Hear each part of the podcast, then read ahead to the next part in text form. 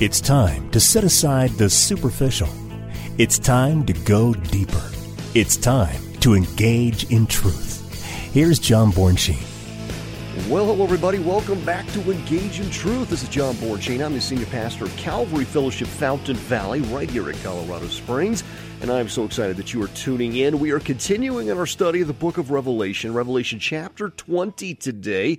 As you know, on Saturdays, we've introduced a new roundtable format, so if you're tuning in on Saturdays at 1:30, you know we will most likely have a guest and talk about some of the issues that are going on in our community, around the nation, ultimately even around the world, and I hope you've been encouraged by that particular program format. But here on Sundays, we're continuing in our expository teaching since we are a Calvary Chapel Church at Calvary Fellowship Fountain Valley, and we're in Revelation chapter 20, and we're right now getting into this study of the millennium.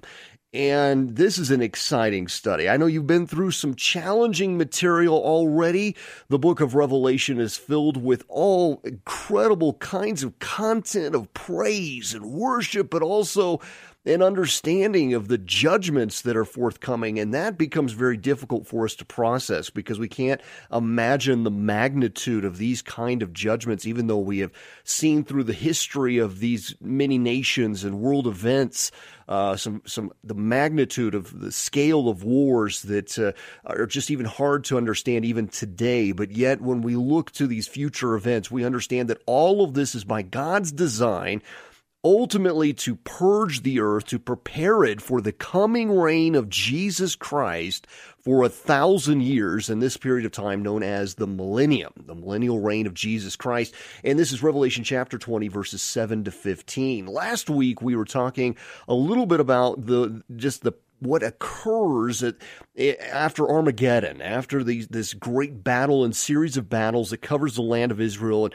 wars that have been going on all around the globe, but this 200-mile battlefield, if you will, that stretches from the Valley of Megiddo all the way down to modern-day Jordan.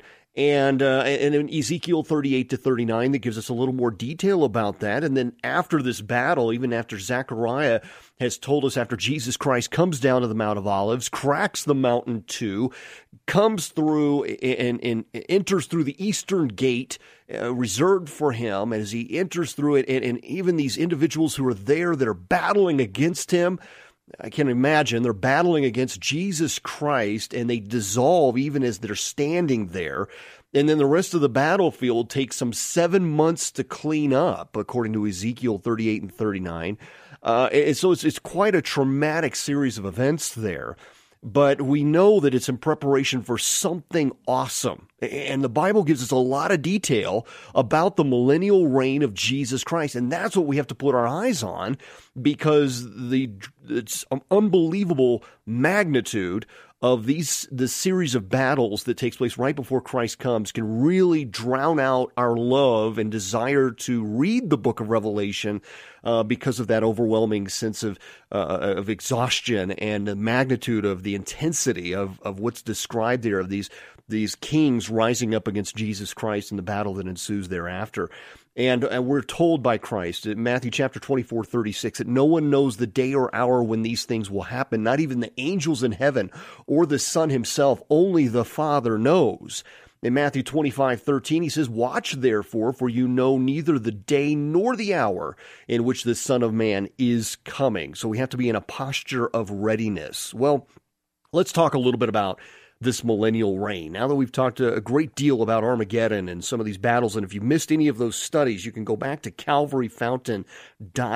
Again, calvaryfountain.com. You can listen to the prior broadcast there. There's at least 100 programs there that have been archived for your benefit to listen to those, share those broadcasts. You can also watch the sermon series on this study of Revelation as well. So I hope that's all a vital tool for you to use, to share, and to even do small groups with.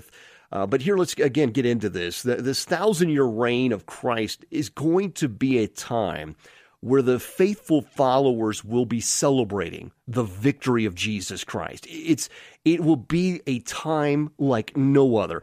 When people say the best years are ahead, that's absolutely true. And we know that God is faithful. So let's just talk about what, I'm going to give you just a little bit of bullet points here today on some of the overview of what the millennial reign of Jesus Christ will look like. And then over the next couple weeks, we'll take it apart even further and really drill down into this. Because again, as we look at the 18 books of prophecy, not just the book of Revelation, and I say that tongue-in-cheek, not just, but because the book of Revelation is powerful. But since over 70% of it is an allusion, A-L-L-U-S-I-O-N, an allusion to the Old Testament drawn out of the other books of prophecy. The expectation is that we've read the other books of prophecy to understand the full context of what the end of days looks like as we're in preparation here. So the 1,000-year reign of Christ Jesus begins after the destruction of the beast and the false prophet, the fall of Babylon, and the binding of Satan. There's a number of scriptures on that. You spend a great deal of time in Isaiah specifically, especially Isaiah 60 to 66, Jeremiah 31, Ezekiel 36 to 48, Micah 4, Zechariah 14. The list goes on and on. So all the nations are going to bow before Jesus Christ. Every knee will bow and every tongue confess that Jesus Christ is Lord. All the nations will bow before him. Matthew 24, Philippians 2, Psalm 22, amongst many others. Jesus and his believers, they will reign then for a literal 1,000-year period of time as kings and as a royal priesthood. We draw that from 1 Peter 2:9, amongst many scriptures throughout the book of Revelation. And Jesus will reign over Israel and the whole earth, according to Isaiah 2 and Zechariah 14:9. So he is ruling over the earth. King David, as we understand, will be designated as a ruler over Jerusalem specifically, according to Jeremiah chapter 30, Ezekiel 34, and 37. So there's a number of verses to cite that David has a specific assignment during this 1,000-year reign, as do we, as a royal priesthood and kings for Jesus Christ under his authority. Ezekiel will talk a little bit about this as well, that he assigns that God, through Jesus Christ our Lord, it actually assigns a priesthood of like a supreme court, that this royal priesthood that rule or serve alongside Jesus Christ out of Jerusalem will act as a supreme court for Jesus. If they can't solve these particular issues, they bring it before Jesus Christ. It's incredible how that's outlined there in the book of Ezekiel. Now, the exiles of Israel will return to the land of Israel, according to Jeremiah chapter 30 and Isaiah 27. And as the king of Israel, the Lord is going to gather all of these exiles from around the world. Because we talked about this last week, that even if a half the population, if we take that number from the judgments that are falling upon the earth during that 7-year period, that say 4 billion people have lost their lives as a result of the magnitude of those judgments, you still have over 4 billion people or thereabouts still remaining on the earth, most of them non-Christian, right? So say there's 2 billion left because the Christians are with the Lord and they come back with him in victorious fashion. Say there's even a billion. That's a lot of people that still have to be sorted through and designated into these with rulers and so forth. So assigning us as a royal priesthood makes sense because there are people groups that need to be led, and it tells us that we'll even go up to worship the Lord Jesus Christ there in Jerusalem as our assignments of bringing people to worship Jesus Christ. So he gathers all these exiles from around the nations, according to Isaiah 11, and the Lord beckons the Gentiles, in fact, to bring the Israelites back to the land, according to Isaiah 49 and 60. The land then becomes filled with people, and we even see that the Dead Sea becomes fresh water, and people fish there again. Isaiah 49 talks about the land being filled in Ezekiel 36. And then there's a new covenant established. Israel is forgiven, according to Jeremiah 31 and Zechariah 3. And all of this happens in a single day, according to Zechariah chapter 3. So there's a new heart, a new spirit, and God's spirit is with them, poured out upon them, according to Ezekiel 36. And Israel's righteousness, make sure I say that correctly, it's seen by all of the nations, according to Isaiah 62:2. So the world is truly at peace. We've been clamoring for peace, and they'll be clamoring for peace before the coming reign of Jesus Christ, of which the Antichrist will give them an artificial sense of peace and an artificial peace treaty with Israel that he'll break 3.5 years into it. So the world hasn't known peace, and here under Jesus Christ it will. Peace with the nations and wildlife. So it's not just with the human populations, but with animal life as well, according to Isaiah chapter 2 and 11, Jeremiah 30, Ezekiel 34, and Micah 4:3. Let me just read to you Isaiah 11:6-9. He says, "The wolf also shall dwell with the lamb, the leopard shall lie down with the young goat, the calf with the young lion, and the fatling together, and a little child shall lead them, and a cow and bear shall graze, their young ones shall lie down together, and the lion shall eat straw like the ox. The nursing child shall play by the cobra's hole, and the weaned child shall put his hand in the viper's den, and they shall not hurt nor destroy in all my holy mountain. For the earth shall be full of the knowledge of the Lord as the waters cover the sea." Now Jerusalem will be secure. It won't be destroyed again, according to Jeremiah chapter 31 and Zechariah 14.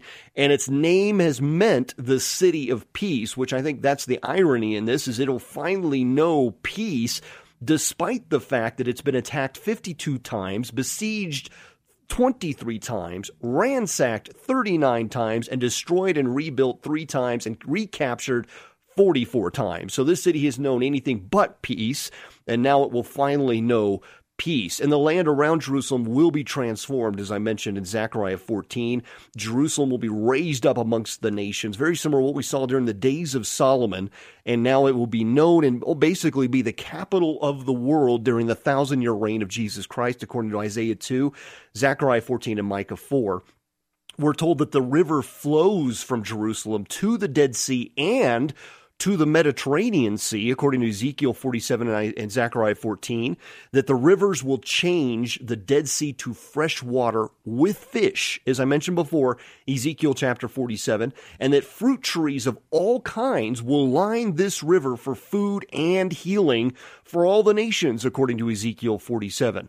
So all the cities will be rebuilt. Jerusalem will be rebuilt specifically. All the inhabitants of the cities around it, they will rebuild. Foreigners will even rebuild the wall, all according to Jeremiah 30, Ezekiel 36, and Isaiah 60. And Israel specifically will become prosperous, productive, trees and crops. It'll be a lot like even the Garden of Eden. And all of this is covered throughout Ezekiel, Jeremiah, Zechariah, and Isaiah. The wealth of the nations will come back to Israel. But humanity, there'll be unbelievable health for the peoples of the earth, because here the Lord has now provided trees and sustenance for healing and for the sustaining of flesh, perhaps like we've never seen before, or at least prior to the time of the flood. Because we see Methuselah, who lived to 969 years of age, according to Genesis 5:27.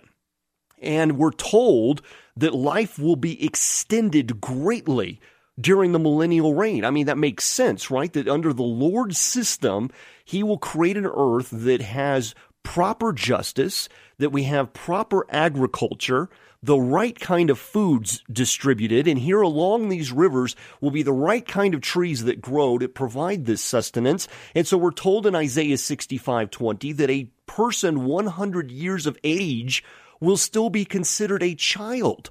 So as someone who's only 100 years old will be a babe during the millennial reign, because the life will be so extended, in addition to the fact that immortals will be with mortals. Those who have already gone up into the clouds with Jesus Christ, we're told that he gathers them from one end of heaven to the other, come back in glorious fashion with Jesus Christ. The wedding feast has already happened. And now these individuals who have been faithful to the Lord are assigned as a royal priesthood unto the Lord to faithfully serve him. And it says the second death has no power over them, i.e. they're immortals and living with mortals who have long extended life. They still have children and long life. Very similar to what we saw again before the flood. Like I mentioned, Methuselah living to 969 years. So one strong biblical theory in this is that God shifted. Now listen carefully. This is one theory, but I like where this one goes, that God shifted the polar axis of the earth during the flood. That's one key theory that I think has some viability to it. And this caused some cataclysmic devastation that wiped out all life on Earth. Massive environmental changes where we see woolly mammoths that were frozen with food still in their mouths, instant fossilization of plant and animal life, and followed by this climate change that reduced the age of men, where Methuselah lived to almost 1,000 years, to where men haven't lived over 120 years since. And we know that God would make that decree in Genesis 6:3. Some say that, well, was he making that decree for the duration until the ark would be built and the flood waters would come? Moses would ultimately become the first patriarch that lived to 120 years, and that was 700 to 800 years after God had made that decree, according to Deuteronomy 34:7. Now, some say again that Genesis 6:3 was speaking of the number of years that it would take to build the ark and ultimately before those floodwaters would occur. But I challenge that, because of what we look at when we look at the math, it's about 75 to 94 years to actually build the ark, not 120 years. So, yes, it still could relate to that. It also could be a decree from God that no man would live more than 120 years, and we certainly see that with Moses as the first patriarch not to live past 100, right at 120, and no patriarch thereafter would live past 120 years. So we see a dramatic drop in the lifespan of humanity, but yet during the millennial reign, that all changes. Men start to live very long lives once again under a healthy environment, healthy food, healthy economy, just as God would establish it, just as he did for the tribes of Israel as well, even teaching them agriculture and various crop rotations and so forth. So God knows what he's doing. Now, the flood lasted, as we know. Let me just take you down this trail a little bit here, because the flood lasted for 40 days, according to Genesis 7:17. But the floodwaters prevailed and didn't begin to recede until after 150 days, according to Genesis 7:24. And then Noah and his family didn't leave the ark for 377 days. So they entered the ark 7 days before the floodwaters began, according to Genesis 7:4, and then another 370 days would go by, according to Genesis 8:13. And Peter, the reason why I bring that up is because Peter uses the flood as a comparison with regard to the end of days before the coming of the Lord in 2 Peter chapter 3, verses 4 to 9. And even Christ used the flood as a comparison in Matthew 24:36 to 44, rather than using Sodom and Gomorrah or Egypt. He specifically cites like the days of the flood. So very interesting that some believe that the cataclysmic events of Revelation are potentially impacting the polar axis as a result. So what we see of these dramatic climate impacts of the judgments of Almighty God may be in very similar proportion to what we saw during the time of the flood, that during those 370 days, the 377 in total, that the earth completely changed and thereby impacted man significantly after the flood. Look what was happening during these judgments of the book of Revelation. I'll recap it for you.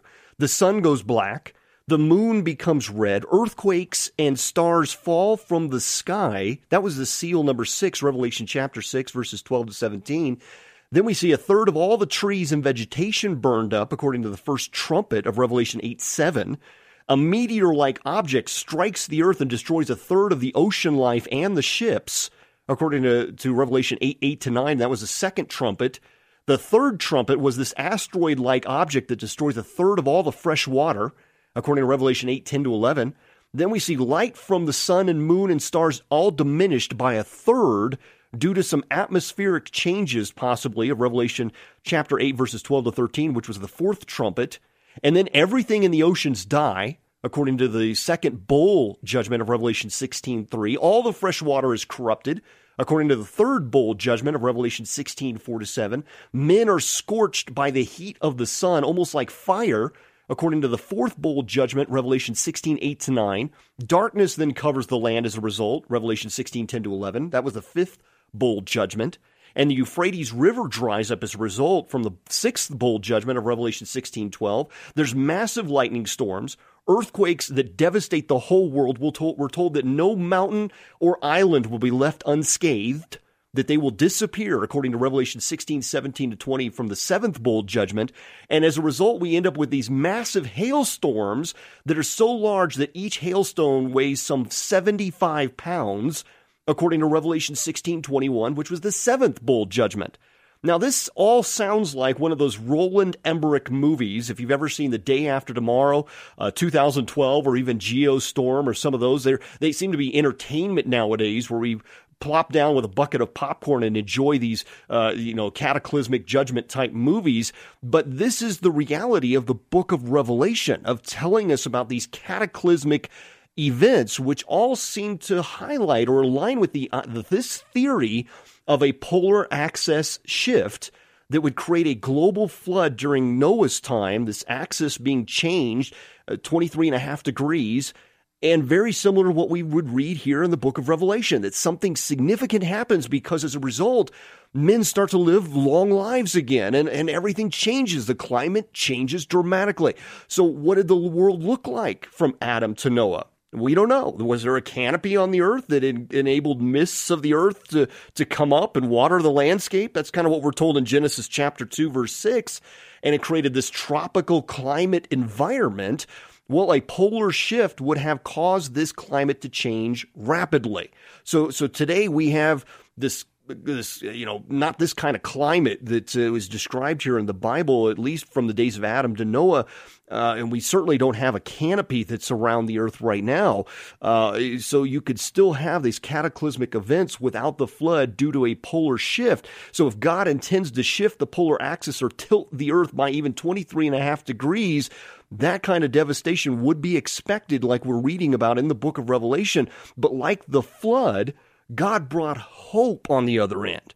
And that's what we see through the 1,000-year reign of Christ Jesus, that after cataclysmic events wipe out the earth, and then we have this family preserved in the ark, and new life begins. We seem to see this with the 1,000-year reign of Jesus Christ, that although the world has gone through great devastation, it's setting it up for something new. And the world will be changed, ultimately, as we could see this even for a third time, that it would be blessed. New springs rise up. The skies are cleansed, water purified, the land restored. If the axis were changed 23.5 degrees, we'd see that the seasons would be the same everywhere without radical temperature changes. The climate would be balanced. There'd be 12 hours a day, 12 hours of night. The weather would be stabilized without tropical storms, extended life with more lush and sustained environments, sustainable even for crop rotation. So I believe the climate will change, but not as a result of all these carbon emissions of men or by whatever excuses we want to give it today. I certainly know that those things have cause and effect, but the reality is the judgments that we see here in the Book of Revelation are a direct result of the wrath of God on the sin of mankind.